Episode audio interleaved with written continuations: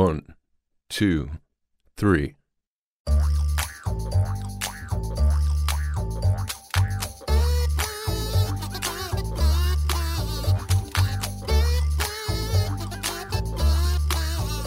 Welcome to Three Song Stories, the podcast that acts as a biographical soundtrack of our guests' lives, asking them to connect specific songs to memorable moments of their past. Thanks for listening. I'm Tara Callaghan. Our guest this week is Dave Lapham. Dave grew up in Dearborn, Michigan, surrounded by punk and rock music of the seventies through the nineties, setting the tone for the rest of his life. As a kid, he was into guitars, muscle cars, girls, B M X, and skateboarding.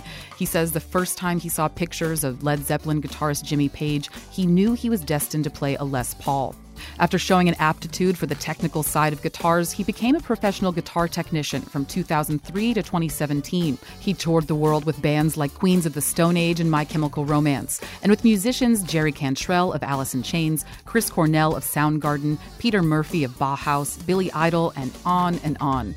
Dave was recommended by episode two forty guest and Dave's awesome wife, Jenny Lapham. She's a mental health advocate and a sociology fangirl, and we just loved having her in studio. But it is time to buckle up for killer backstage stories and seventies and nineties rock nostalgia as we walk the musical memory lane of Dave Lapham. Hey there, Dave. Hi. So have you listened to any music so far today? I have. Um,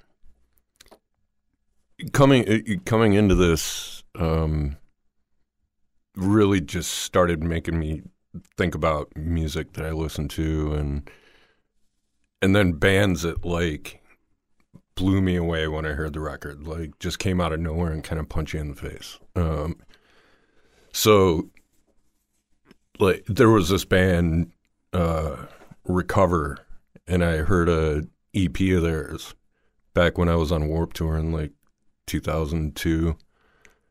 And it just blew my mind. Like, I think the drummer from uh, George from Hot Water Music, Hot Water Music introduced me to it, and he was like, "You got to check this out." And then, like me and Tucker from Thursday, the drummer, um, just blown away by that band. It was it was so cool, and uh, yeah, I love those moments. Like, and it. Re- started opening Pandora's box of like what I forgot, like what I haven't listened to in a while. So describe was... the band for people who may not have heard of them before. What does it sound like?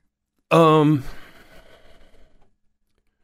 well, I mean, it's that like late nineties, early two thousand kind of emo rock, indie rock. Like, um, it was cool. It, it was. Yeah, it, it, it was a fun record. Like it, like those those records that just, like I said, just punch you in the face, and like you can't stop listening to it. I love that. We're going to talk a lot about that kind of music, yeah, I think, yeah. throughout this entire interview, which I'm very excited we, about. We got a lot to talk about. If so. you are a, fr- if a fan of emo, uh, hardcore, punk, uh, nineties rock, you're going to love this. Uh, so you you came to us as a guest by way of... Uh, past guest, this is your wife, uh, yep. Jenny. She's a mental health advocate uh, and a sociology, sociology fangirl. Uh, so if you have not listened to that episode, you can catch that. That's two forty. And you listened to her episode. Yep. What did you think? She's great. I mean, she's a great storyteller. She's an amazing person. And she's she just draws you in when she talks. And, like, she's extreme, the most intelligent person I know. And, uh can just, like, bring you in where you just want to sit there and listen. Like, yeah, she's great. Yeah, if you haven't checked that out, episode two forty. Did you help her with her three songs by chance, or did no. you talk about it at all? No. no. I, and I was, like, when the songs played, I was like, whoa, where the hell did that come from? Like, any stories it was totally that you hadn't unexpected. Heard? It, it, yeah, it was, uh, I mean, it, I think there was, like, a couple of moments that I had heard about, but, yeah, it was kind of... just like cool, you know, like new stuff. You like you always learn new stuff, and like she does stuff sometimes where it's uh, like a fact of the like the fact for the day. like, um, so yeah, it was it Beautiful. was cool. Love that. Uh, where did you grow up? Uh, Dearborn, Michigan. Okay, and how would you describe the music that was being played around you, your childhood there in Michigan? Um, well. It, I'm fifty, so growing up in the mid to late seventies and early eighties, like that was a such a such a cool time, like just to be a kid, like, and music was just crazy. Like, I mean, rock and roll was nuts. You had guitar gods. I mean, Jimmy Page, Eddie Van Halen, uh, Randy Rhoads, Jeff Beck, like all these people that um, just blew my mind. And I was surrounded by people that were really into music, whether it was the older kids in our neighborhood or my dad, um, who taught me like a lot about doo-wop and Motown because yeah. growing up in there. Yep. And uh, so I got to like learn all different kinds of music. And my mom was into like easy listening and stuff like that. So it was it was great. And it like there was a I used to have this orange suitcase record player. Like nice. This little it was white plastic on the inside. It was terrible. And the speakers built into it. Yeah, right? yeah. yeah. Mm-hmm. And it, it just sounds like garbage. But um, so my dad had a copy of Led Zeppelin two, and I was probably like four or five years old. It's like one of my earliest memories. And it was that almost famous moment where you're sitting there watching the record and listening to that. And I was just like, whoa, like everything just shuts off. And, uh, yeah, I, like it just like, and I saw pictures of Jimmy Page and like playing Les Paul and wearing his dragon pants. And, yes. you know, like I was like, I'm playing that guitar. Like when I get older, that's peak, the guitar I'm playing. Peak Jimmy Page, right? yeah, like like mid-seventies, like uh, seventy-five, seventy-six, like before he got really skinny, like right around, like Song Remains the Same, like.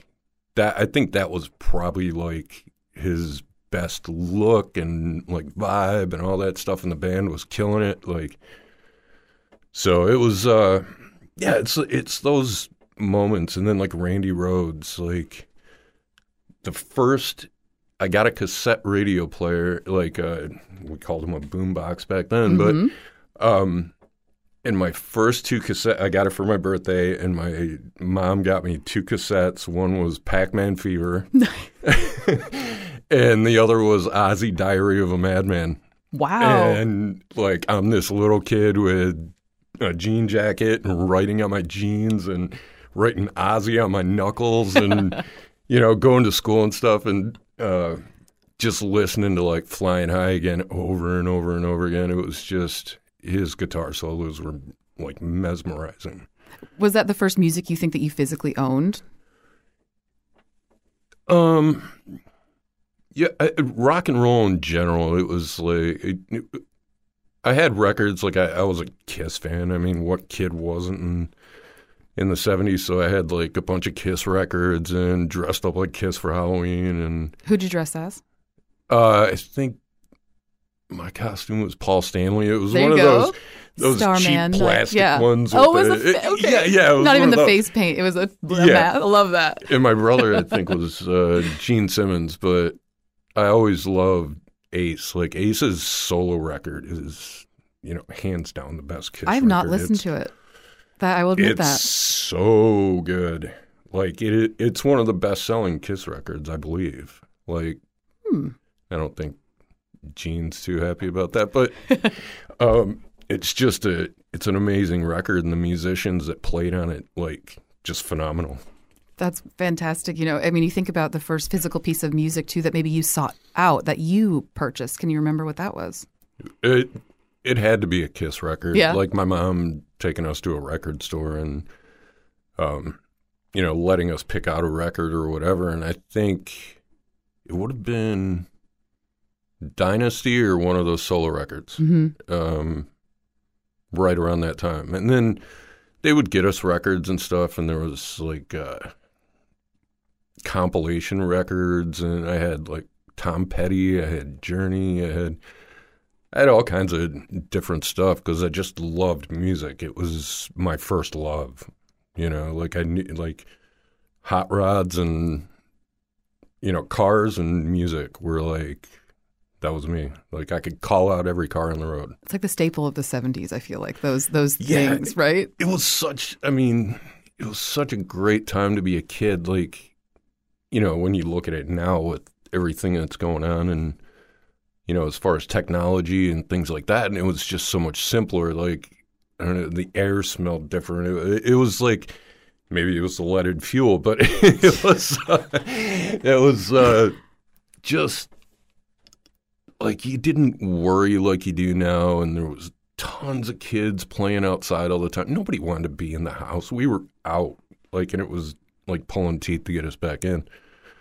And uh, it was just great. Everybody rode bikes and, you know, B M X bikes. Like, B M X started coming in in the mid to late seventies, and um, and it was, like, rock and roll bikes. And, like, even... we were little kids, and all the older kids, we'd play street hockey together. We'd play football, whatever, you know, like, so they, that was the thing, like, they opened me up to a lot of rock and roll, Sabbath and, like, Aerosmith. And, I mean, I could go on and on for days. I mean, all those bands. It was just awesome. What about your grandparents? Did you, did they have a lot of musical influence, or they play a lot of music that you can remember at all? My grandparents on my dad's side, not really. Like, nobody was really, like, musically inclined. Mm. But my grandmother on my mom's side was. And she was actually a singer back in the early nineteen hundreds and was going to cut a record and do a deal and all that stuff. And, you know, fortunately for me, she met my grandfather and got married and was pregnant. And it kind of put the kibosh on that. Mm. But... um yeah, she was a singer, recorded something. What kind of music? Um, I've never heard it because we've been trying to find a copy of it. Oh. But, um, it would have been like in around nineteen, nineteen, twenty, like that mm. early. Um, so she was a solo singer, like... yeah, so it, it was... I hope you can find that sometime. That I, would be fantastic. How fascinating that would be. Yeah, it would be killer. I think it, it might have been on, I'm not for sure, but it might have been like Gold Tone Records, I think was the record company. Wow. Um, yeah, she was, uh, you know, from a Hungarian family and grew up in Delray in Detroit, which uh, Delray is a very tough neighborhood now. Mm-hmm. What's left of it. Right. But, um, yeah. Yeah, that was, uh, that was cool when I found that out. Like, I didn't find it out till later on, but I was, you know, and she always would tell me, like, uh, you know, oh, my favorite, how's my little gypsy, like, traveling the world and all that stuff. So. It's a fascinating background that you come from. I mean, that, that's that's really neat. We'll get into where, how that kind of fits yeah, yeah. into what you've done later on. Can you remember the first music that you saw performed live? Live? Ooh. The first concert I went to was Motley Crue, Theater of Pain. Not bad. Not yeah. a bad first one. Yeah. How old were you? I was in seventh grade in junior high because I wore my Motley Crue shirt for my school pictures. Yeah, you did. And I had a tail and, like, I had a mullet and, you know, Jordache jeans and all that stuff, Panama hat. Who'd you go with to the concert? Uh, it was a friend of mine. Uh, Pat Waldansky, he uh, he was older, but I knew his brother as well. Like, we all B M X'd, and, like, there was a point when they were, there was an area where I grew up. They, it used to be a big park in the in woods, and then they developed it and built houses, which we ended, my mom and dad ended up buying a house there, and that's where we lived. But when there was only a handful of houses and they were building all these condominiums, they bull- bulldozed all this dirt up. So there were these huge dirt piles. So we turned it into a B M X track, like these huge, like six and eight foot jumps and like all this stuff. So that's how we kind of met. Like, all the kids in the neighborhood would go there and ride and do tricks. And so that that's how it came to be. And then I ended up... Uh, really getting into skateboarding in the mid eighties um, when that kind of started to explode. And uh, they also got into it, not as much as I did and some other people, but um, we also did that too. So it was kind of, it was really cool, but we all loved music, and Pat was like, he, he was very meticulous about stuff. And he had a cassette collection that would blow your mind. Like, he had everything. And, like, he would pick out what tapes he was taking with him, like, in the car. Like, so it was, uh, he asked me if I wanted to go. And his mom and dad were always, like, super supportive of that stuff. And they were great guys. So my mom was like, okay, you can go downtown, you know, go to this concert. She wasn't crazy about it, but um, go see Motley Crue, son. Yeah, Motley, Motley Crue, Keel, and Loudness. Oh wow! Uh, so, what was that experience like? What was it? You know, the concert, uh, uh, and just, how did that feel? It was crazy. The yeah. smell of weed. I can't imagine. And like, you know, and I knew what it was because all the older kids in the neighborhood, they were all smoking weed and drinking, and so I learned all that stuff at an early age. Uh, But, uh, yeah, it was it was just cool seeing, like, all the girls and, the it, like, everybody just going nuts. It, it was – and it was loud and it was great. It was so cool. Did you get to see a cool uh, Tommy Lee guitar solo situation that you can remember? I don't really remember. um, I think they were –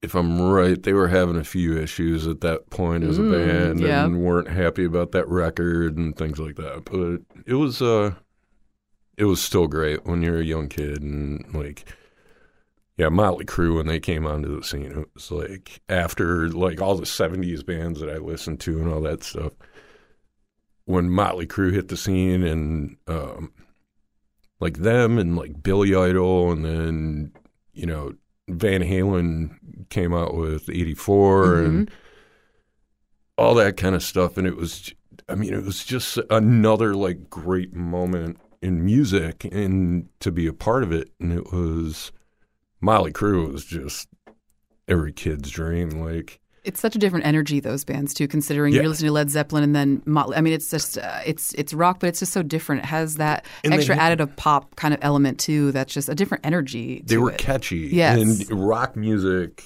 was, there wasn't, I mean, pop music sucked and nobody, nobody listened to that. Like, it was, but I guess it was more like, more divided. Like, it was like heavy metal, straight up rock and roll, like bands like Bad Company and things like that. They were still around. Um, but then you had like new wave and the other stuff. And then on the very, very underground, which I didn't know about yet, was punk rock. And it kind of, I think it was, you know, Motley Crue had those elements that kind of like were close. And I think it fed into that, like, punk rock world for me. Like, it started to, it was, it was like from that band right onto the, the next moment where I just kind of had my mind blown. And when I got into skateboarding, I, a bunch of us, we hung out with a bunch of punks and stuff like that, and Black Flag, and, like, I got in- introduced to that stuff, and I got my Black, Black Flag, flag tattoo. tattoo. Um, so a guy that I grew up with in the neighborhood, we um, he was huge into punk. He was a skinhead. And, um, he had this crappy radio that the cassette drawer was gone, so you had to lay it on its back to, so it could play, and like it was full of marker and stickers and spray paint. For the first time, I had heard Minor Threat, Filler, Black Flag, Rise Above, and my second almost famous moment where I just, like, looked at that radio. I was like, this is the most amazing f- thing I've ever heard. And it was, yeah, it was just there. That really changed my life. And then later on, what I got into and what I became, like, that was like the first big stepping stone. When did you start playing guitar? Was that the first instrument that you played, or what? Yeah. What, okay. Um, early, te- I think I was twelve or thirteen. My mom and dad got me a uh, Fender acoustic. I ended up losing it somewhere. Left it over somebody's house. Um, Just lose a whole acoustic guitar. Well, it's funny. I I left it there, and then skating was always most important. Like we were, we'd skateboard every day. Ice, snow, didn't matter. Like we were in, we were Michigan kids, and that's what you had to do. Um, but the guitar ended up going missing. And then after a while, I was like, where the hell did I – where is this thing? Not till years later, I talked to an old friend from back then that I went to school with and skated with and stuff. He's like, oh, we uh, we sold it and traded it in for an electric guitar. So, and I remember it was like this red lipstick, red B C Rich. Like yeah. I was like, where the f- did this come from? Like – oh, thanks, man. And they never told me back then. Your like, acoustic guitar. Yeah, that used to be. I half expected you to tell me that they smashed it for some reason. I, I, I probably would have appreciated that much better. But well, let's get to the music. Uh, this is going to – oh, what is your first song? You can tell us what your first song is.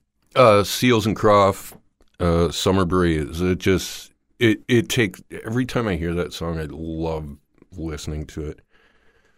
And being with my mom – me and my brother when we were kids, and my mom worked in the auto industry, and so she was working like crazy hours, and then at one point wasn't working because nineteen eighty everything collapsed. Um, and my dad was looking for jobs and, you know, not really settling into where he was going to be at. But being in the car so much with them and being around cars and music and all this stuff. And my mom listened to like that kind of more easy listening stuff. Barry Manilow, the Carpenters, Seals and Crofts, Dan Fogelberg, like all that stuff. And those songs would come on, and like I think I realized at that young age in the mid seventies, like that I liked all kinds of music. And that song in particular, I've always love that song. Whenever it comes on, I listen to it from beginning to end, and I love it. And it reminds me of summer in Michigan. It reminds me of being a kid and all of us playing in the neighborhood and riding our big wheels and like, yeah, it just and it just makes me happy and comforted every time I hear it. Fantastic. Let's listen to it. You cool. Ready to listen to it? Yeah. Beautiful. You're listening to Three Song Stories, Biography Through Music. This is Dave Lapham's first song here on Three Song Stories. It's Summer Breeze by Seals and Crofts from their nineteen seventy-two album of the same name. Summer breeze makes me feel fine. So if you close your eyes, you think about summertime in Michigan growing up, what does that look like? Oh, uh, it's like the maple and oak trees and their, their leaves all green and like smell of grass, people cutting their grass, and sound of an ice cream truck coming through the neighborhood, ringing a bell, like the actual like Good Humor guys that, you know, I'm old enough that I experienced uh, the Good Humor guys that actually wore the outfit, like the hat, and they, they had these Ford pickups that had ice boxes on the back of them with these chrome-handled doors, and the cab of it, they chopped the roof off, so it was just open, and they had these bells that they would ring with a string, and that, yeah, it was, you know, that's, I watched that kind of stuff fade away, and there was another guy that, this old guy that would come through the neighborhood every summer, and you'd hear him ringing this bell with his hand, and he was a knife sharpening guy, and he would go around with this little cart with a sharpening stone and sharpen kitchen knives for people. I miss that. Uh, I know Miami it, has that culture still quite a bit. Yeah. Um, and maybe certain areas around here, but I don't know of them here in Southwest Florida too many. I would love that if that kind of came back. I grew up in this very small town in uh, northern New Jersey called Hopatcon. No. Very small. Uh, so, yeah, that's that's the kind of same culture. And my mom calling for me, yelling. My brother's name is Matt, so it's be like, Matt, Tara, or the very clat whistle that she would do from our deck from to try to get us to come home at night. So it just, you know, flashes of that kind of pop into my brain with that. Yeah, you it, like those. It it brings you back to those, like, those smells and everything that, I mean, I can, I can see it and taste it, and like, and it was so simple back then, and it, it just seemed simpler, and it was just fun and more carefree, and like, and maybe that's just being a kid, but, you know, with without distractions like uh, electronics and phones and things like that, you thought about your bike or building forts or, you know, just being outside and raising hell and being a kid and having fun, getting bruised and scratched up. What uh, trees you could build forts in and what trees you couldn't build forts in, yeah. Because then you get covered in sap. Well, see, yeah. And then we had in, uh, and it's a Michigan, Detroit thing, we always, the night before Halloween's called Devil's Night. Yes, it is. Uh, it, it will always be. They can try to change it and say it's Angel's Night, but it's not. And uh, so, you know, fortunately, we weren't on the side where people were setting houses on fire, but um, kids would go around in soap cars and egg cars and, you know, just kind of minimal vandalized. Yeah, little bits of chaos. Yeah, shaving cream stuff, you know, like stuff like that. So me and my friends would go around and rake everybody's leaves and build, like, army forts out of bags of leaves and wait out on our front lawn for kids to try to egg our house. And then we, we'd throw stuff at them, Defend. like rocks or sticks. Yeah, yeah. It, it, we had camo on. Like, we dressed like little army guys and stuff. It was it was so much fun. Where does uh, that song fit into your life now, if it, if it does? Um. Oh, the Seals and Crofts. Yeah. It, it, it it's nice to it, like take me back to those moments when, like I said, I mean everything. You know, you're an adult and you're stressing about stuff like how am I going to pay bills and do all this stuff, and you know I could be in the in that kind of zone and then hear that song and I just kind of check out, like. And sit and listen to the music and just enjoy it and forget about the other stuff.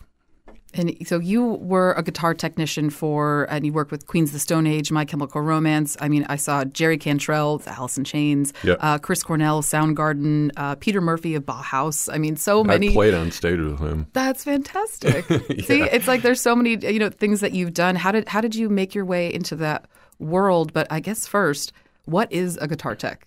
For people who might not really know what that is. Well, what you're, entails. Yeah, it's, uh, you know, the music, like a, sh- a live show just takes on all the, it has all the people that you never see.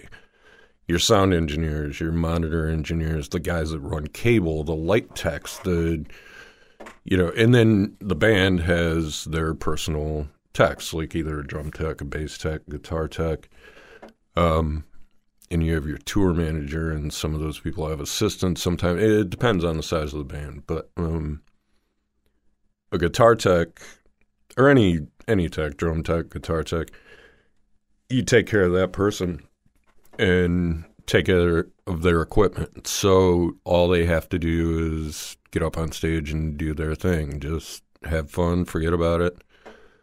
Um, and the cool thing was, like, when I started out, I used to play in a couple of punk bands in Detroit, and that's how it all started.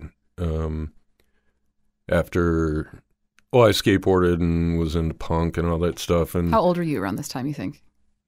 Um, when I started working or when I was like... No, what, yeah. Uh, so when you started kind of getting into the guitar tech world. Oh, that was uh, like two thousand three. Okay. two thousand two. Yeah. Um, and the band I was in, P T's Revenge, we broke up, and, but we had, right before that, we had gone on tour with Suicide Machines. They were all friends of ours.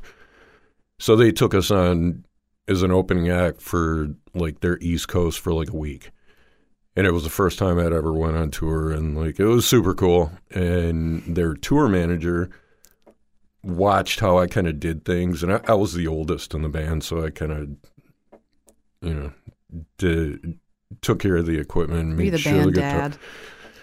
Kind, yeah, yeah. As much as you can be in a pop band. I was the guy that they didn't want to hear. Like I was always like, well, where the hell are we getting the money for that? Yeah. Like, where's that coming from? Um, so I took care of my own stuff and kind of took care of their stuff. And their Suicide Machines tour manager, Tony, um, he was like, man, if you ever thought about being a guitar tech, like, you'd be really good at it. Like, you'd make really good money. I was like, cool. So I always kept it in the back of my head, and then months later the band broke up and I gave Tony a call and I was like, got anything? And he said, yeah, let me work on something. So he's like, his idea was get your foot in the door. So I he lined me up with working for M X P X, doing merch for them. And then at the same time, I was like, all right, cool, I'm doing Warped Tour for the summer, doing that.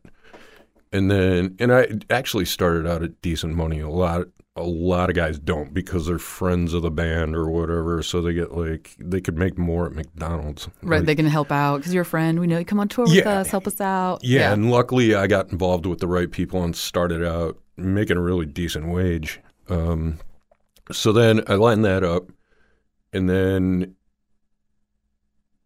a friend of mine from Detroit, Deanna, uh, she worked for like Ritual and the State Theater and um, some of my music girls, like Ramona and Julie and all these people, they worked for like S F X. And like, so they were the promoters of all these shows and stuff, and they were connected with people. And so she called me. She's like, hey, my friend uh, Greg Dean's looking for somebody to drive a truck for Peter Murphy for a month and a half. And I was like, oh, well, that works out great. I'll do that. And then go right from there. It was like, do that, home for like three days. And then I went on Warped Tour. So I had that all lined up. And the girl I was seeing at the time, I was like, all right, let's go on vacation, like before I got a split and all this stuff. Well, then all of a sudden I get a call that the church needs a guitar tech. And that was my very first guitar tech gig.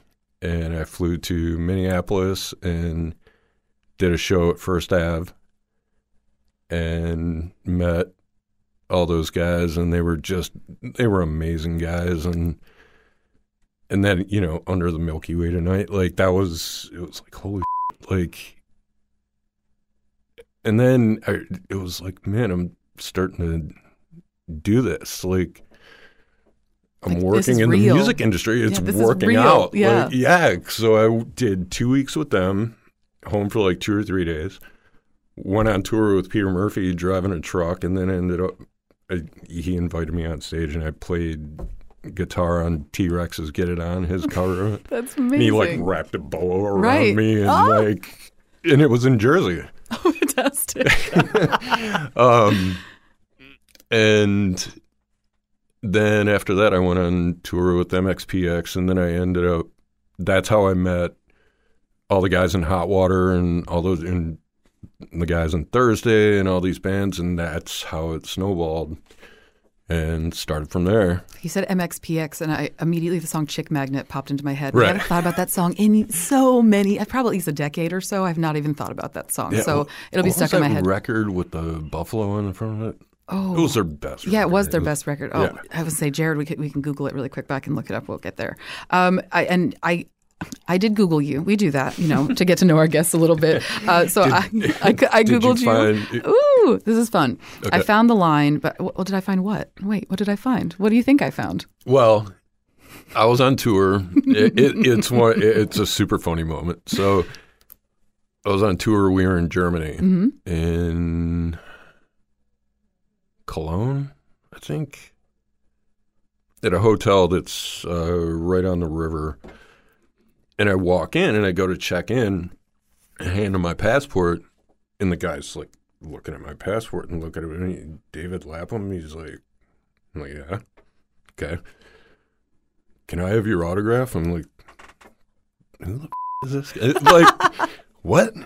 I'm like, who, who do you think I, he was like, are you the comic book artist? I was like, no, no. There, yeah, there's some famous. There's a very famous comic book. I did find that, but I saw that and I was like, no, that's not him. And I immediately yeah. moved on. Yeah, so, so I didn't I even go that way. I kind of laughed. I did you sign like, it? Did you give me your autograph? I, I might. I was like, I'll give it to you if you want. But. Well, this, no. I Googled you, and I found okay. you. Uh, no. So this is the line that popped up. Guitar Tech, quote, punk rock Dave. We'll get there. Wow, that became your nickname. Yep. Uh, Lapham tells a story about when Chris Cornell chopped Yogi's cable in half with his microphone stand on stage. Uh, I want to hear that story. Will you tell me that story? Yeah. Um, and Chris Cornell of Soundgarden, in, in case. Yeah, yeah. That was uh, in Chris, like... When I started working for Chris, it was I had taken some time off the road and ended up having a bunch of back surgeries and all mm-hmm. kinds of stuff. Lost the use of my left hand. I still can't play like I used to, but um, got pretty dark. Um, and then and my hand wasn't working. Like it was my fingers wouldn't work. Like anything to do with straightening my arm was really screwed up. And uh trying to tune a guitar started to get my hand working. It was painful. It was super painful. And um, I just started doing it. I was like, I didn't know what I was going to do. I was like, how am I going to work? How am I going to do this? I got really depressed and um, and got to a really, really dark place. I hit bottom. And then uh, – it brought me out of it. The guitar, trying to work on a guitar brought me out of that and gave me hope. I was like, no, I'm, I'm not going to stop doing this. And uh, so I did it, and I talked to a friend of mine, Kevin, Kevin Carter, and he was going out with Chris Cornell. Cornell. And he was like, I got you a Guitar Tech gig with them if you want it. I was like, awesome. So, and my hand was still screwed up, but I just powered through it and just started back again. And it was, yeah, just full bore. So that's fantastic. But he, uh, yeah, Chris was, um, and I miss him. He was a he was a great dude. Um, he put on a great show. He was, and with the with those guys, it was like they were a bunch of hired gun musicians, but they were great guys like Pete Thorne. He's just a stupid guitar Insane player. Like he guitar is, player.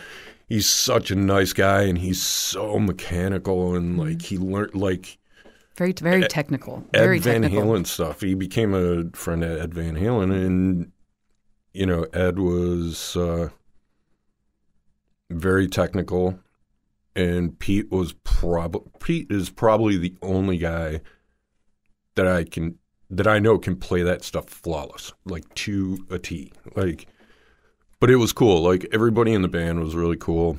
Uh, Yogi was more of a vibe player, like really Jimmy Page. Yes, very style too. And, yeah, yeah, Jimi Hendrix and incredible players. So Chris did this solo tour and played some of his solo stuff, but it was all kinds of stuff. It was Audio Slave stuff. It was Soundgarden stuff. It was it was super cool, and they would change the set every night. Like, so we had a different set list every night. We didn't know what we were going to play, and sometimes Chris would just go off, and one night he was Yogi was, I believe he was on the other side of the stage, and he had uh these bullet cables that were uh, coily guitar cables.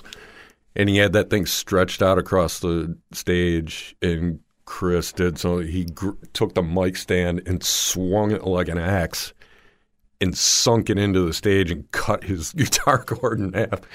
Um, so I had to run back. I had to, and that's the Guitar Tech job. Yep. So you got to keep the show going. So ran out there, replaced the cable, strung it back up again. Yeah, it was. And where was that? I want to say Mexico. Okay. Maybe. But I love that was the first line that I found when I Googled your name. Oh. Yes, that was the first thing that popped up. Uh, wow. Was exactly. So punk rock Dave, where does that come from? Uh, Is it the obvious? Well, a, a friend of mine coined it, uh, Stephen Michael Herrick, who uh, passed away um, back in ninety-nine, uh, died of pancreatic cancer. Um, and I, he was young, he was twenty-seven. Mm. Um, I was in a punk band called Wrist Rocket, and I had blue hair, you know, spiked out, skater kid, and uh, like that was the time where like everybody was like holding regular jobs and shit like that. So it was, you know, but me, I was like, I didn't care. Like I, I was a tool maker, like tool and die guy, and worked on cars, but I was still just gonna be me no matter what. So, um, had blue hair and. And, like, we used to hang out at this bar called Innisfree. It was a Irish bar. And all of us were into punk rock. I mean, it was – we grew up around it. We were all skaters from different cities and that kind of stuff. And uh, Steve coined it one day. I walked into the bar, and he was like, Punk Rock Dave. And, like, that's that it. was it. And it just stuck, and everybody called me P R D or Punk Rock Dave. And Do yeah. you still get that now? Oh, yeah. Yeah. Yeah. Fantastic. Yeah. So it's now time for song number two. This awesome. is, I think it segues really well, Punk Punk Rock Dave. Yep. Uh, this is going to be Black Black Flag song. Yeah. Yeah. Wound so tell up. Us, yeah, tell us about it. it. Or do you want to listen to it first? Up to you. We could just listen to it. It's either way. Um. Well, I mean, you know, it was, like I said, after Motley Crue, and like, there were, I think it was an H Street skate video. Nice. Um, and one of their guys skated that wound up. And, like, when I was a skater, I always, because I loved music, like, I always pictured, like, making my own video. Like, vi- we wanted to make our own videotapes of ourselves and add music and stuff like that. And that was always a song that, like, would kind of be in my head while I was skating at a young age. And I was little. I was, like, four eleven when I was...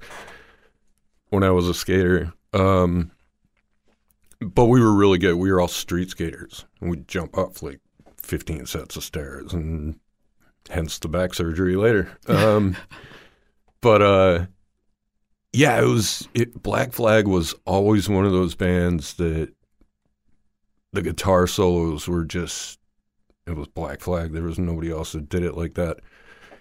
The tones were killer, and Henry Rollins, like his delivery on lyrics, and it, like My War and Slip It In, and like they're just great records. And that song just always amps me up. It always amped me up when I was a young skater. But yeah, and then influenced me to, you know, and the punk music that I played and wrote later. I mean, it, it was much more pop punk, but it was, it's still, you know, those were the beginnings of, you know, this is where I'm going. All right, so it's time for song number two. This is Wound Up by Black Flag off their nineteen eighty-four album, Slip It In. Uh, this is Dave Lapham's second song here on this week's episode of Three Song Stories. So I must know, did you make a really awesome skate video with that song? No. What? No, none of us had cameras. What? No, th- th- we weren't uh, the rich kids that had uh, video cameras back then. Yeah. But uh, no, we just uh, we did. I was on a television show on P B S. They there was a show called Club Connect. Yeah. Yeah, and we you were like on one of their. We were one of their first episodes. Like, yeah, and they filmed us at this. Uh, it was a Don a shut down Don Donuts. That was on the corner of Oxford and Telegraph, and we took all the parking blocks and, you know, stacked them too high and made this skate spot, and that's where we hung out every day, like smoking cigarettes, drinking, skating. How did and P B S find you for that? They... this is the, yeah. Yeah. And it's actually, somebody posted it on YouTube.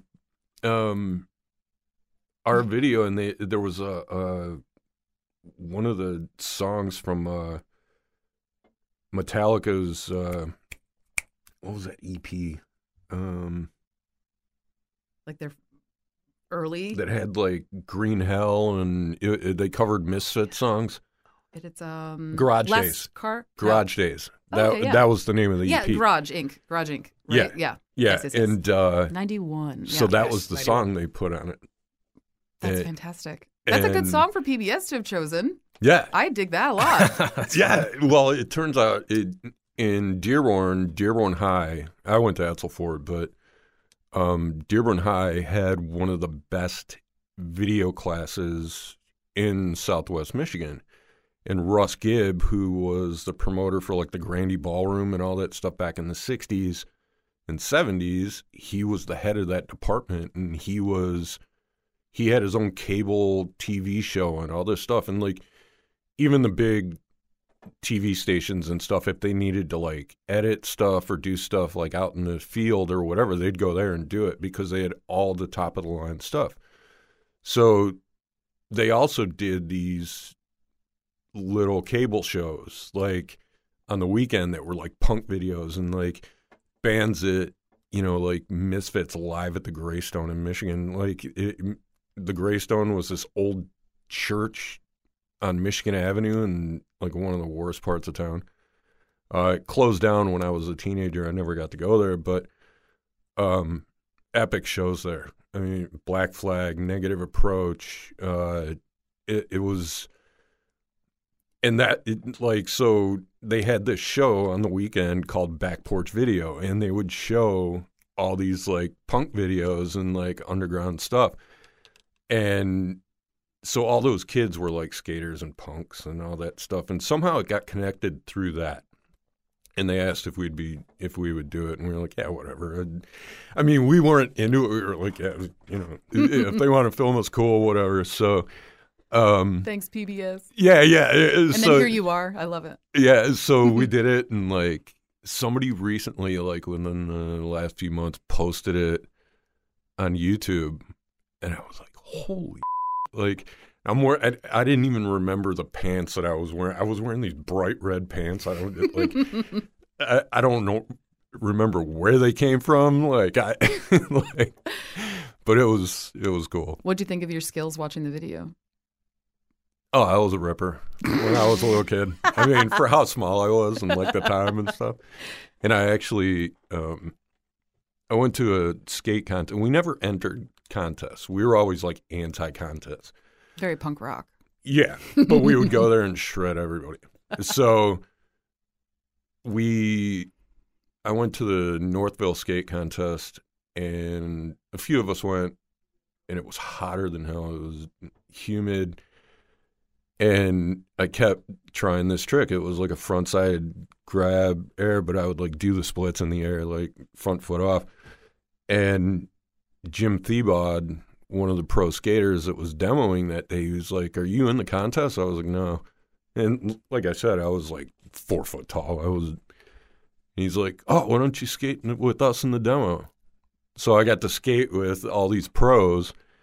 And I was terrible. I was so wiped out by then. It was early in the after. Well, it was in the middle of the afternoon and hot.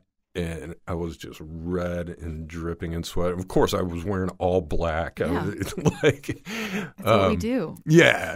But it, but it was so fun. And, like, just to have somebody like that come up and, like, skate with me. Yeah, it was it was so cool. That's amazing. Uh, you know, think about your high school time. Uh, is that kind of like the style in high school that more punk forward for you? And then what, was, what about everybody around you, though? I in high school, I was always, I guess I I got along with everybody. I got along with the Burnouts. I got along with some of the jocks.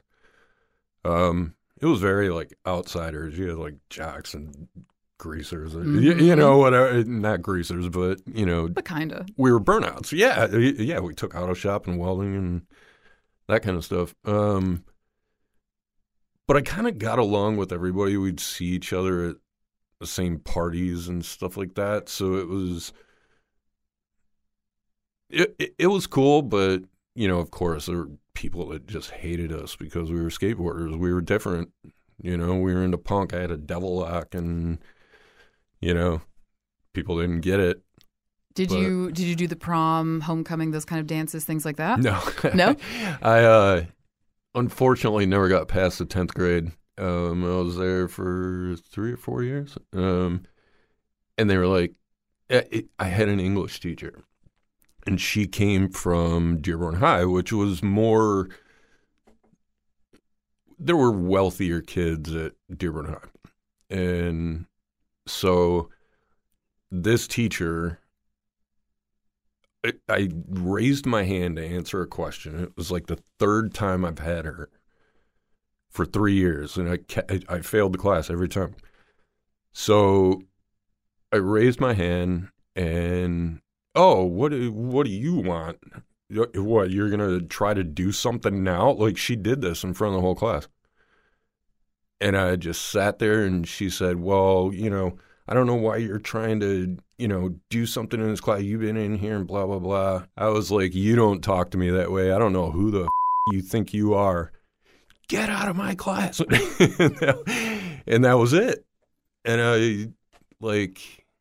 I went to the office, and the vice principal, she was really cool. I forget her name. But uh, she was like, you know, we've tried, and it's just not where we're going to have to let you go. And that was it. So I, unfortunately, um, you know, didn't graduate from high school. Later on, I got my G E D. Um, and then, uh, but yeah, I still, there were some people that I hung out with that were going to high school, and there was this girl that asked me to go to homecoming, and they she had to get permission. Yeah. And they said no. they were like, they were like, absolutely not. No, not him again, no, no, no, no, he's not coming back. What kind of music do you think they would even have been playing at that kind of a prom or homecoming oh, around then? What was that? It even? would have been M C Hammer, right. uh, Boyz two Men, like that late eighties, Bobby Brown, like that kind of stuff. Do you remember your first slow dance? Oh, man. It, it, my first slow dance would have been at somebody's birthday party in elementary school, like a girl's birthday party where Aww. we had oh. in the basement where, you know, and we're like... like first boy-girl party. Yeah, yeah, yeah exactly. like, and... like the people that are dancing are like hand on the hips, like that is that is a common that is a common theme through everyone we if we ask that question. It's like you know, it's always the arms extended yeah. straight out, very Rotate. stiff, like bing bing back and forth. yeah, exactly. Do you remember what kind of song um, maybe it even was? It would have been like, uh, what was it? It was the name of the song. Always like Whitney Houston or something like that. I'll always was, love you. You mean? No, no, no. Like... It would, um, yeah, it, it would have been something like that or a heart song. Like, yeah. You know, like mm-hmm. something like that. And back in elementary school, the, my first girlfriend, uh, Jamie Hasper, we both had the Hi, same Jamie. birthday. um, so, and I guess we were like the cutest kids in school. So like, it was... It was like a two-year, kind of like fourth, fifth, and sixth grade. Like, mm-hmm. yeah. That's adorable. And then went to junior high and everything went to hell. Like, that's when I, you know, found punk rock and got really angsty. And, um, yeah, I, I mean, I always struggled in school. I was just different. I didn't book learn. I, it was always a struggle for me. But you put tools in my hand and I can do anything. What did um, you want to be when you grew up? Oh, I wanted to be a race car driver um, and, you know, play guitar in a band, play a Les Paul. Uh, but, yeah, it was always, yeah, I mean, cars were always a big thing with me. My first car was a seventy-two Nova. Nice. What color was it? Black. Mm-hmm. Um, you, you won't believe it, Dave. The the guest on just the week before this, mm-hmm. Mm-hmm. she told me a story about her father fixing up um, a seventy-three, I think, Nova. Okay. Um, for her mom. And one of her songs was about cruising around in this purple Nova. Oh, that's awesome. That's nuts. That was literally last week. I, I love hearing stuff like that because cars are cars are a big thing to me. They always have been. And uh, like I said, when I was little, I could call out almost any car on the road. Yep. And my dad was the same way. Like, he was big into cars. Um, my dad was too. We uh, we actually we still have it. Uh, we had we, re, we excuse me. We rebuilt uh, a nineteen sixty-eight uh, Roadrunner. It's Hugger Orange. The yep. horn actually goes meet meet. Yep. Uh, like the Roadrunner and everything. He took me to my. I, I went to eighth grade homecoming in that. I was by myself, eighth grade, in this dress that was covered in glitter. Um, so th- th- to this day, there's still glitter in the back seat of that car, and that was very very many moons ago. Um, yeah. I think there's a lot. A lot of glitter in uh, muscle ago. Cars Probably. in the, the backseat of muscle cars for different reasons. Uh, yeah. No. But yeah, I mean that that that common theme of, you know, cars, music, uh, and the seventies. Yeah, that was, I mean, it's just uh, so synonymous with the, that time. I think it was yeah, and it, was, it cars were everything to me. Like I I built my dad taught me how to build model cars and. Um, what would be your dream car? Oh, my dream car is a sixty-nine Camaro. Beautiful. It's, color black? Uh, dusk blue. Oh, okay. Yeah, it was, uh, it's always been the car that's eluded me. I've mm-hmm. never owned one, and I refuse to ever drive one unless I actually own it. nineteen sixty-eight Pontiac G T O. Yeah, that's what nice. I want. Hardtop. Yeah. yeah. sixty-eight Mustang Fastback. Ooh, sixty is nice. Such a good year for cars. We had, we the, had good taste over the here. The late sixties. Yeah, yeah, like sixty-seven and up, like it, it, things started to change. And mm-hmm. it was, I mean, I love older cars, but the sixty-nine Camaro was always, I don't know, it just did something to me. And I, I've chased that car. I've tried to get one, but they're so expensive. They've just been I can't even imagine always now, out of reach. Yeah. So... And I had a couple of Novas. I, actually, my first car, we had a sixty-nine Camaro. It was my dad and I went to this Camaro show, and it it was right when muscle cars started to kind of become like people wanted to start restoring them and collecting them mm. in the mid-eighties. Mm-hmm. Um, so we saw this. It was rotten. It was... Uh, Glacier blue convertible six-cylinder Michigan car. Just, you could see through the trunk, like you could see through the quarter panel into the trunk. And so we got the bright idea we were going to restore this thing. So we bought it for like seven hundred fifty bucks, mm-hmm. and we got it home. And he took it for one drive, and it blew a brake line, and then the car Ooh, sat in the garage, yeah. and we never touched it. And later on in high school, I was going to build this frame where we were going to take the whole car apart, put it on this rotisserie, and that was my welding project. So, but that never got finished. But, um, so yeah, I actually, we had a sixty-nine Camaro, but by the time I got my license, like, he, he couldn't drive the thing. It was so unsafe and, right. and rotten. And then I ended up getting a fifty-nine Edsel from my auto shop teacher. Wow. And being a skater with this gigantic car with these huge wings and like, yeah, um, color. We were just we thinking, like, dude, we're all little kids. Like we could, we can fit like fifteen people in this car. Like, and that car never ran. Like it, it had some issues and it was rotten. It, Michigan cars are really tough to deal with, but um, so I ended up selling that. But my first actual car that I could drive and was.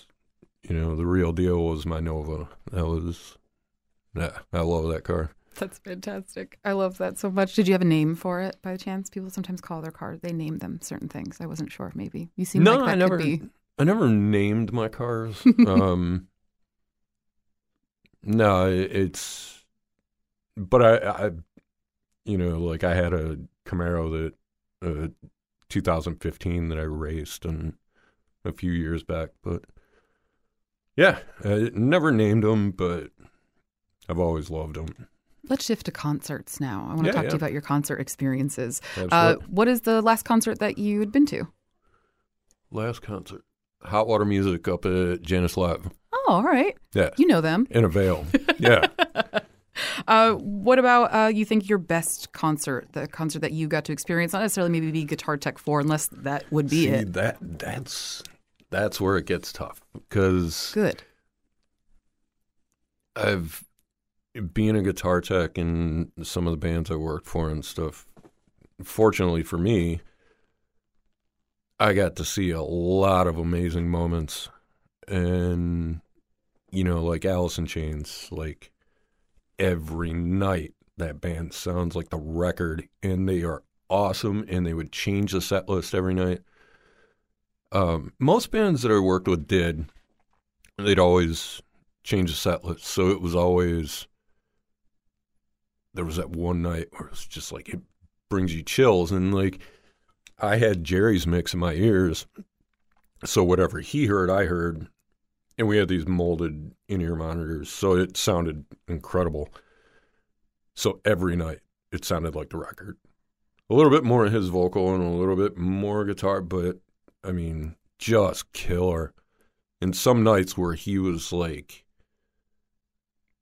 like when they'd play Nutshell, mm. and he was getting real emotional and like, you know, remembering Lane and thinking about Lane and stuff like that. And he bringing it out on the on the guitar, it's just incredible. Um, and Chris too, like uh, Cornell, he would he would do like an acoustic thing mid set a lot of times. And uh, there's an Audio Slave song. I think they wrote it about Katrina. It's really moody. Um, and once in a while, he would sing that, and it was just like, it, and I cried one time, like it was just crazy, like, um, so it's stuff like that. It's, I think those are my favorite shows, and then, mm-hmm. you know, like e- Eagles of Death Metal, they were a party every night. It was yeah. great. They were just the funnest band.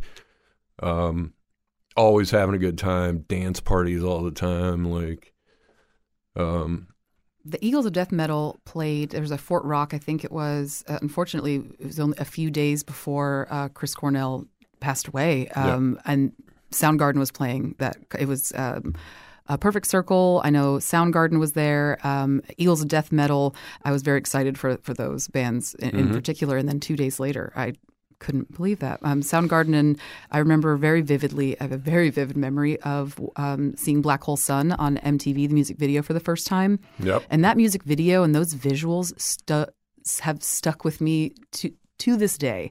Uh, that song I listen to constantly, uh, that album I listen to incessantly, because it just had such an impact on me because of that. I mean, his voice, just everything. Well, that uh, whole time uh, was, I mean, that was, to me, that's like the last great music movement. Like nineties rock, yeah, alt-rock kind of. The early yeah. nineties, like uh, Alice in Chains, Soundgarden, Pearl Jam, um, like that, it was so electric, and it was so like, it was crazy, and like, you know, people orchestrated songs, like the parts, the guitar parts, the, and they were moody, and it was, and it was so cool, and fortunately, later on, I talked to people that had been in the music industry for throughout that whole change from like the heavy metal era to, because like that whole heavy metal era, like you had like bands like Poison and Winger and things like that, and it got real poppy and weird. Yeah, and it did. Like every record sounded like it was recorded in an arena. And Chris told me, like, when Soundgarden got signed, he said it was the oddest thing. He, you know, they were all just working regular jobs. Guys from Seattle, whatever, they came down to L A, signed a record deal, and they're, he was walking down Sunset and saw them on a billboard, and he was like, "What the f-?" Like, and felt really uncomfortable, and went back to Seattle, and he said, "My life was never the same," and it just happened so fast. It was, you know, like a bulldozer. It just came in and took people by storm. And there were guys that I knew that uh, were like tour managers and stuff for bands like Winger and stuff like that. Their tours collapsed overnight. Like within two weeks, they were done. They went from sold out arenas to nothing.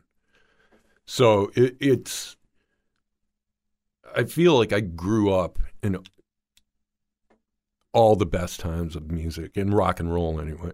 I mean, You know, there's I could go on for days and days and days about great bands with, you know, A C D C, Black Sabbath, like, but then the nineties was, you know, like you had your video moment. I had one. I was uh, on acid, and uh, the video for Smells Like Teen Spirit mm-hmm. came on, and I started getting really high.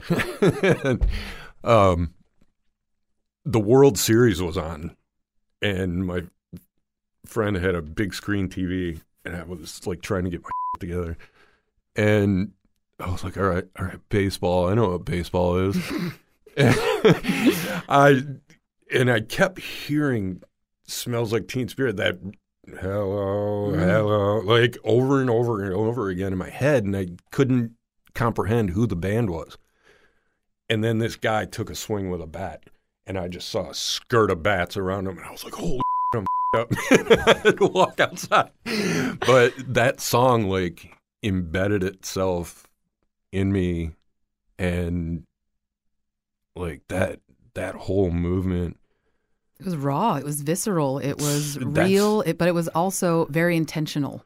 That was that was the era that was like get in a band and start playing. Like, and I, I, I was, the first band I was ever in uh, was a band called Yard Waste. And it was, it was cool. It was an alt rock band, like indie rock band. I've enjoyed your band names. Yeah. It, and it, it, the guy who started it, Bill Hultgren, um, he did it because on the recycling bins, they gave these stickers that said Yard Waste, and they were free. so that's there you go. Why, that's why I named the band that. Love that. So, yeah.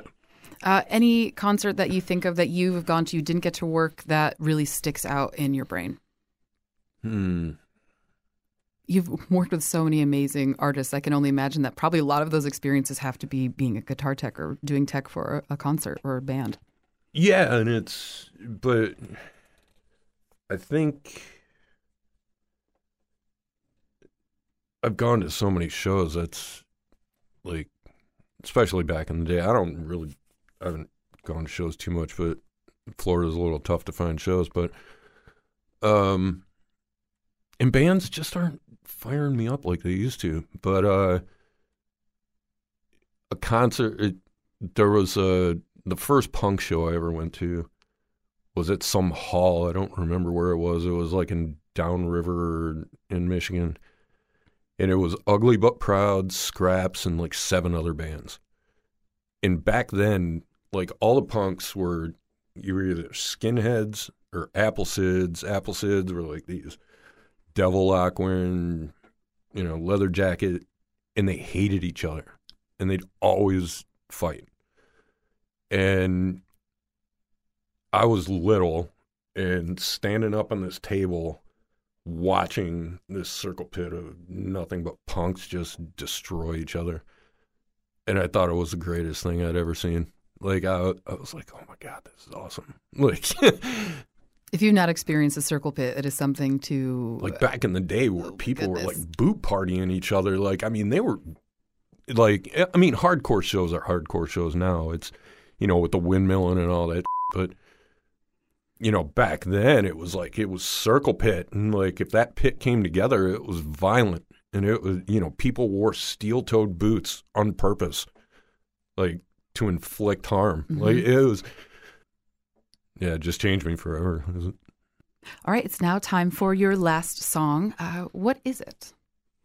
Uh, "Rain When I Die" by Alice in Chains. Yeah, you want to listen to the song first? You want to tell the story first? Um. Uh...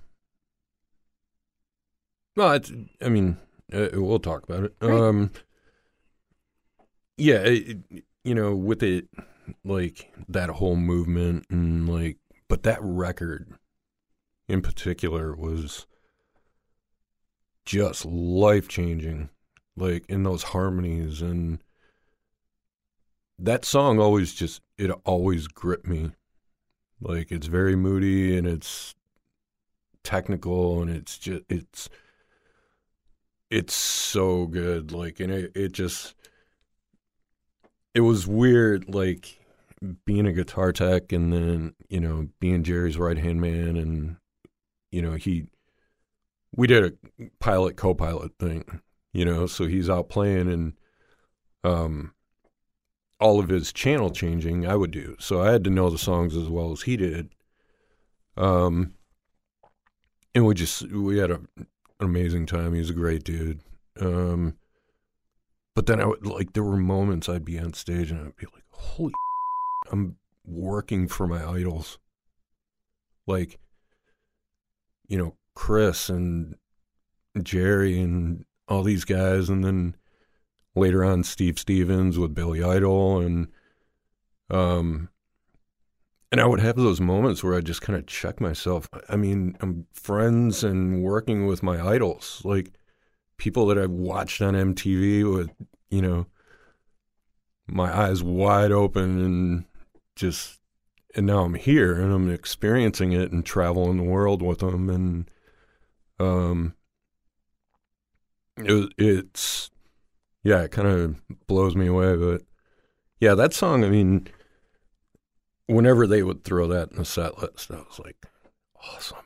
Like, it's just so good. I mean, they, they had so many good songs. It was, but Dirt, know. Dirt as an album um, from top to bottom is one of, one of the best, I think, uh, alternative rock albums. Uh, oh, hands down. Hands down. Yeah, yeah. If that's not in the conversation, then maybe you aren't very familiar with that kind of music. Right? And it, it, I mean, but there's so much cool stuff that came out of that whole movement. And they, and they were like, you know, them and Soundgarden, to me, were like the focal point of that whole thing. Like, as far as talent in the music and... um. Just like, and then you had people like Mike Watt, who did a solo record with Dave Grohl and Pat Smear and all these people. Like, and I, I went to that show at Saint Andrews, and Hovercraft and the Foo Fighters were the openers.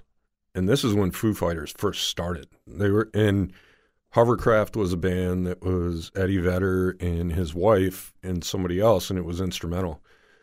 And it was right at that time where women just wanted to tear Eddie Vedder apart. Like, so ninety percent of the people in the crowd were women. And they were, Eddie, Eddie, they're just screaming. So Hovercraft comes on. Nobody knows what to expect. And it's just this video projection of, like, the beginning of time to the end of the world. That was their whole set. Like, they just played and ramped it up.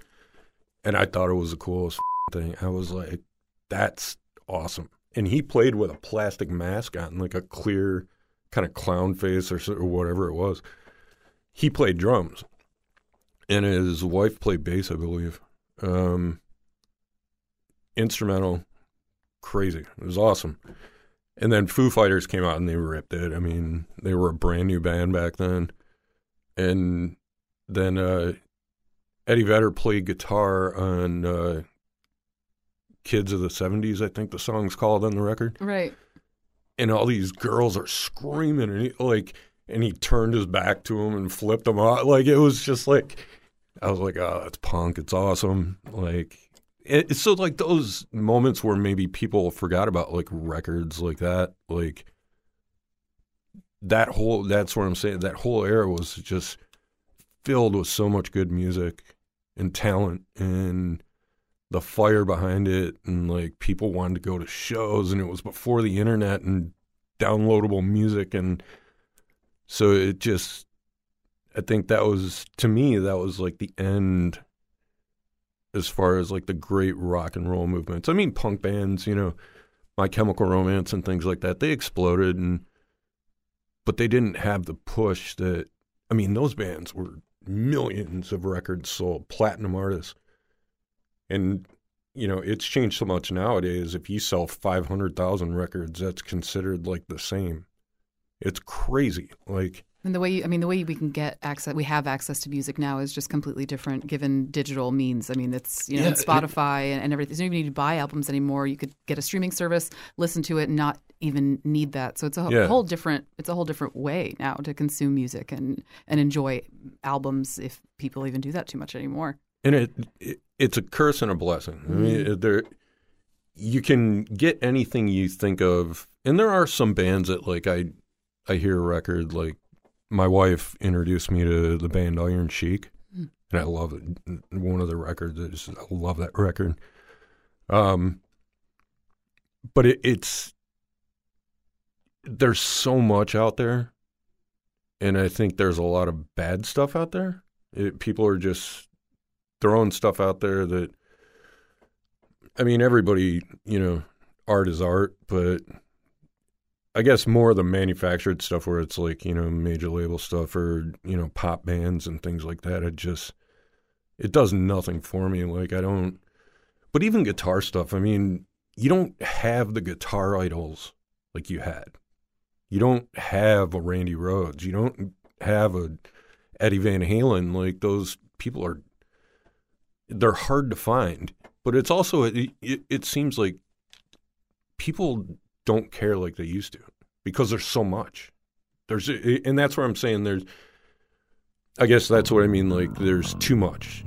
Nobody knows what to grasp. Nobody knows what to hold on to and care about. And, you know, it, it, and it's music, it's cars, it's all that stuff. Everything's become like disposable, and I wish it wasn't anymore. Like I wish people, there was something that would just, people can latch onto the next rock and roll movement, like something, like there's got to be a band out there. Well, let's remind people who Alice in Chains is, right? Yeah, yeah. Let's listen to it. Uh, this is Rain. This is the way you do it. Yeah, this is the way you do it. Uh, this is uh, Rain When I Die by Alice in Chains from their nineteen ninety-two album Dirt. It's Dave Lapham third song here on Three Song Stories, Biography for Music. I've got to do a lot of my dreams, you know, that working in the music industry and watching the kind of stuff that I did and doing the things that I did, and um, a lot of people don't live their dreams. They don't have a chance or an opportunity, and you know, sometimes it's, you know, like when I first started, you know, my parents didn't get it. They were like, "How the hell are you gonna make any money doing it?" You know, but I did. I ended up meeting the right people. I went at it professionally and um, just kept trying to move up, you know, never moved down. So, um, yeah, I mean, I got to travel the world and started marking off. It was easier to mark off the places I hadn't been. So, um, you know, Iceland, South Africa with Chris Cornell, like going on a safari, like Australia, Europe was like a second home. And, I mean, I, you know, doing festivals like Leeds and Reading and with My Chem and Billy Idol and Alice and Chris and Eagles of Death Metal and Queens. And yeah, it's, it's a lot, but what a hell of a ride. What a hell of a ride indeed. When was the last time you listened to that song, you think? Oh, not too long ago. Okay, so um, it comes up. Just, yeah, because they're, they're a band that I just love to listen to. I love that record. And um, my wife and I actually play uh, Rocksmith on PlayStation. Mm-hmm. And you have to use your guitar. Oh, okay. And it reads the strings and the notes and all that stuff. Yeah, and it's, it's seriously cool. Yeah, like you can straight up. It's it's it's like, it's rad, right? It's like the grown-up version of uh, Guitar Hero because it's a real. You use a real guitar and you play, and it'll teach you. Yeah, real songs, all the fingering. It traces everything you do. It knows when you do taps and bends and staccatos and like all that stuff. So, and they have a ton of music, and there's like I, I think there's like. eight Alice in Chains songs or something like that. So I got them all. Like I was like, I want to learn how to play them. And, you know, my hand still doesn't work great, but it's been great therapy. And right. like, so it's super fun. And then she got into playing. So I got a bass and we got a bunch of guitars and like we'll play and learn all this stuff. Right now we're going, we were like, all right, all the songs that are tuned in E, we're going to do all of them. Right, yeah. And I get to face. like uh, marathon. Get to Wes Montgomery and like try to do what he did and like Chuck Berry and all this stuff. And I'm like, I can't play this. Like And then there's even, you know, some of the new metal guys, and it's just like, like no. I, I mean, like, I th- think of some, like, uh, have you heard of Polyphony before? Uh, you'll have to look familiar. them up. It's extremely technical, beautiful, melodic. Uh, I implore you to check them out for sure. And try, especially trying to think of something that has a little bit more technicality to it. Yeah. But it's absolutely gorgeous. And I mean, like the finger picking and the tapping that I had not – it's becoming more popular, I've noticed a bit now. Okay. Um, but I've, God, I've never seen anything or people play like that in my entire life. Have you ever heard a band uh, Ocean Size? I have not. All right. Being that you like – this music and what we've been talking about right. and stuff like that. Check out Ocean Size, the album Efference. Okay. It's it'll blow your mind. Any other band suggestions for our for our listeners? I Ooh. like this a lot. I love sharing music and letting people be exposed to something a little bit different too with this. Yeah, yeah. yeah. Um, man, what am I what am I vibing on right now? That's a hard thing. I'm like going back and listening to, you know, like, I love Alkaline Trio. Mm-hmm. Um, you know, being a Every Midwest guy. Every thug needs a lady. Midwest guy. Like, yeah. Every I, thug needs a lady. Yeah. I love them, yeah. Um, and then bands like Cave-In, mm-hmm. Small Brown Bike. Um, and Small Brown Bike's one of my, like, they were friends of ours, and I played shows with them when I was in P T's Revenge. And um, just, I, I love listening to that band. Um, Those are great suggestions. I think that's fantastic. If you have and, any other ones that pop up, you let me know. And being it's Christmas, Ooh. I never knew Billy Idol did a Christmas song, and it's super awesome. It's super pop punk and I didn't badass. know that either. Yeah, I I found it by accident because I was listening to his stuff one day, and um, and it came up on like random songs, and it's Yelling at the Christmas Tree. That's it. Oh, that it. is it. Yeah. Oh, it's so that. good. That's right. Yeah, because his dad's wasted and yelling at the Christmas tree. That's the whole thing about this song. That sounds a little bit more on brand. Yeah. Yeah, that sounds a little bit more like what we were looking for. It's it's so funny. Isn't that awesome? It is awesome. The bells in the background. Yeah, yeah. the bells, it's everything. It brings a different a different attitude to your holiday season, right? Yeah, a little yeah. bit. it, it, it's like, yeah, it was cool to like, I love hearing new music, and then I never realized he wrote like a pop punk Christmas song. I'm like, just happy to find out about that whole album. There's an entire Billy Idol Christmas album. He's doing album. all of the songs. He's singing like yeah. Jingle Bells and Joy to the World, like, but like, in Billy Idol style, it's great. Yeah, he, oh, he's amazing. He's he's so much fun, and yeah, what an what an entertainer. Just still killing it. We are now getting to the end of this. I've had so much fun talking to you about music that I, I absolutely adore, but you've had such a different perspective of working with these bands, with these artists and musicians. So that is just so fascinating to me, and probably so many people listening to this. So I just appreciate your stories. Uh, oh. oh, my God. And you said it was difficult for you to pick your three songs. Yeah, this is a really hard show. Like, I mean, if you're, like, into music the way that I am and everything, it's, like I said, like it, it's, I felt like it should be, like, Kiss Double Platinum, like, do two records, you know? But it's, it the challenge is great because then it makes you really think about, like, what songs stand out in your head, like what and why, like what the moments or things you remember, or things that are that important to you, like, and trying to narrow that down is a really tough thing to do. Like, was there were there so many songs song? like, oh, maybe I should do that. Oh, yeah. maybe I should do that. Um, uh, Yeah, there. I mean, there was. Um, I thought in the beginning, because that f- very first moment where I listened to uh, Zeppelin two, the first song, like watching it on that little crappy record player, mm-hmm. just yeah, that was the moment. That was, you Did know, you ever like, get that Les Paul? Oh yeah, okay. I got a Les Paul. Yeah, but, okay. Yeah, it's. Uh, but it was. It, it, The pictures were W R I F was a, is a Detroit radio station, rock and roll radio station, and at the auto show or the Autorama or one of those things, they always had a radio booth with the D Js, and they'd sign and autographs and do all this stuff. And they had this book that was like the size of a record. And it was all like bands that they play, like live shots and then pictures of the D Js. And right in the center was, I mean, there was like Jeff Beck, Tom Petty, Heart, like right in the center were t- four pages dedicated to Led Zeppelin.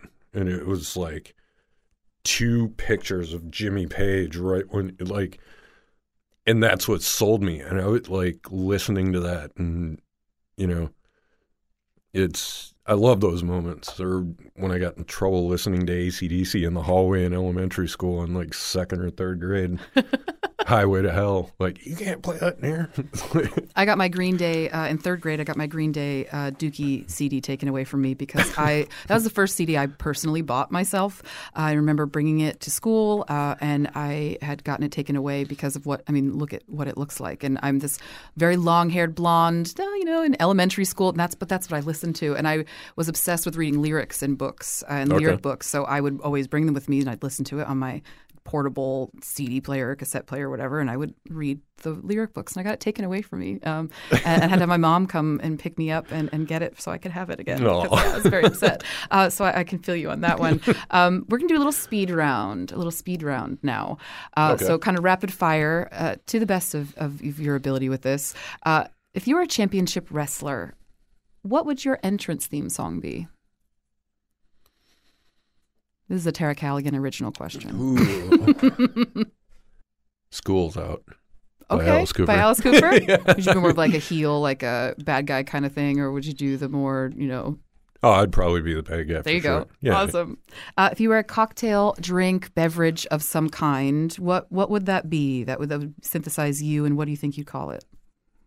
Well, Pabst Blue Ribbon, probably. There you go. I mean, what would you call it? I, I, Uh, cheap date. No, I'm just kidding. Yeah, uh, yeah, that's yeah, exactly. I mean, cheap date you know, at the punk bar. Yeah, Detroit was yeah cheap beer and rock and roll. It was yeah. I love it. Uh, if you had to guess, what would you say the song you've listened to the most ha- in, in through your lifetime has been? A song that you constantly find yourself coming back to? Oh man, probably it's got to be a Sabbath song. Mm. Um. Yeah, any anything off of like Volume Four, yeah, just incredible. Would that be an album you think that you would want to listen to over oh, and over yeah. and over again? Yeah, yeah, yeah. Sabbath was awesome. What do you think the most overplayed song is, or maybe all time, if you could pick one? Mariah Carey's Christmas song. Oh, All I Want for Christmas, yeah, is you. I people love that song. I'm just. Um, I haven't heard it yet this season. Oh, lucky you. Well, I don't know. Now I'm afraid right when I open this door. Someone's right. going to blare it at me. Yeah, it, it's like maybe that or, um, yeah, it, it, yeah, it's got to be something like that. I mean, I, it, it's a good song. I, I, I'm not knocking it, but I, I just don't want to hear it anymore. Do you karaoke at all? Uh, no, I used to, um, occasionally like that punk, uh, Irish bar that we hung out at, they did karaoke. And so yeah, we'd get up there and do stuff, but what it's been a long time. Oh, I, I don't even remember. It was probably a country song like Hank Williams Junior or something. There's nothing like wrong that. With that. Yeah. Yeah. Uh, a best album, would that be of, of, of all time? Would that Ooh. be Volume Four? Would that be oh, Dirt? Man. Would that be something you haven't mentioned yet? See, that, man, that's... You're a good person to ask these questions to. You know what? Uh, Miles Davis, Kind of Blue. Oh, yes. Yeah, nice. That is an epic record. Now, here, here's a great record, and I used to use this as a... tuning tool for like a stereo, put the E Q flat, and even in a car, like figuring out where this, if the stereo sounds good. Bad Company by Bad Company. That recording, every single little nuance you hear, even in a digital format, like me and a, uh, A guy that builds guitar rigs, Dave Friedman, um, who I'm going to recommend for the show. Beautiful. Um, he's he he's a big reason why I was so successful. He lined me up with so many great people. Um, but he builds everybody's guitar rigs. He worked on all Ed Van Halen stuff. Like, he worked on his amps and things like that. Um, but, you know, builds all the stuff for Pete Thorne, builds – he, he does everybody's stuff. And it, it, it's – he's the best, and he's a very good friend. And him and I – I lived at his place when I lived in L A. And I was listening to my stereo, and we were listening to it out by the pool. And I had these killer speakers and a killer stereo. And we just realized, like, how perfect that recording is. It was like, holy shit. Like, even in a digital format, it sounds so good. So it, that's a great record. But I think Miles Davis, like, that record, I can just, like, sit on a couch and just l- turn the lights down a little bit. And, like, oh, it's so good. Just go. Yeah. Is there a kind of music or a song that you will just completely avoid listening to for any reason? Oh, yeah, sugary pop music. Okay. It, like... You know, these young pop artists nowadays, especially, like, I it, I worked with, uh, for a short period, Bridget Mendler, Disney kid, you know. I, I was teching for them, and they had they have all these, like, Berkeley kids. You know, they're all, student, you know, trained musicians and stuff, but they're all super nerdy. And so they've never experienced, like, the whole rock and roll thing. They're, they're musicians, like, really green, like, as far as life goes. So I had to watch some of that stuff, especially around Christmas. Like, uh, what's that girl's name? Carly Rae Jepsen. Mm-hmm. She it, it, it's it, those concerts are, like, they get up there and do, like, three songs and then go away. And I just don't get it. Like, it's just not my thing. I don't. Does not bring you joy. And there's so many backing tracks, and most of it's like, it's just play to tape, like, which doesn't appeal to me at all. Like, I want tube amps. I want, I want the raw thing. I want the real deal. But I ended up getting those kids drunk one night. Like, we took, we went out to eat at a, I think it was like a Carrabba's or something like that. It might have been in Florida before I lived here. Like, we did some Christmas show, and I was like, "Oh, let's go over there and, you know, have some drinks." And me and the crew guy, like one of the crew guys, him and I worked on My Chem together. He was their front of house engineer, and uh, so I was like, We're, I'm going to get these kids to do shots of whiskey. It only took like two shots, and they were toast. Like, but they had such a great time and just laughing, and yeah, it was awesome. Were they able to function the next day? Yeah, yeah, yeah. They're pros. I mean, they're yeah. But they definitely did not want to do it again. So.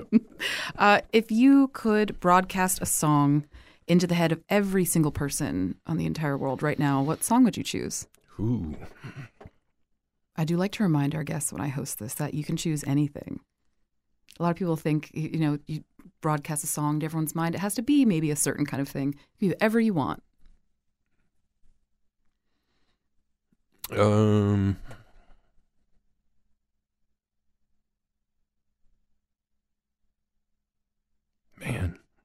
You got some tough questions. Thank you. It's great. It's awesome. It just gets Thank my you. wheels turning. Um, Which is great. That's like really the whole point of this.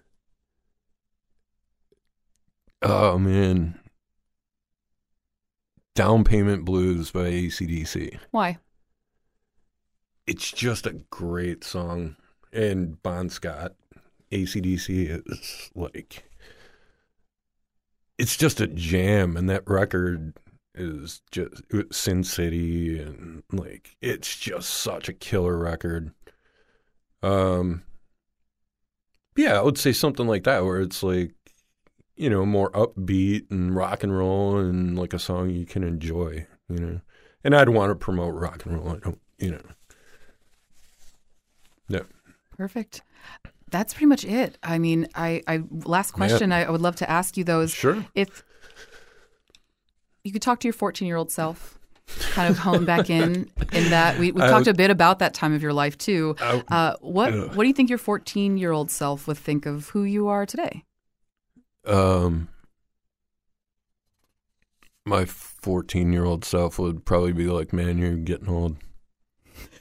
You're just turning into an old man. You're getting cranky. And yeah, I, I and I would probably, you know, smack my fourteen-year-old self up the back of the head and be like, get your head out of your ass and figure it out.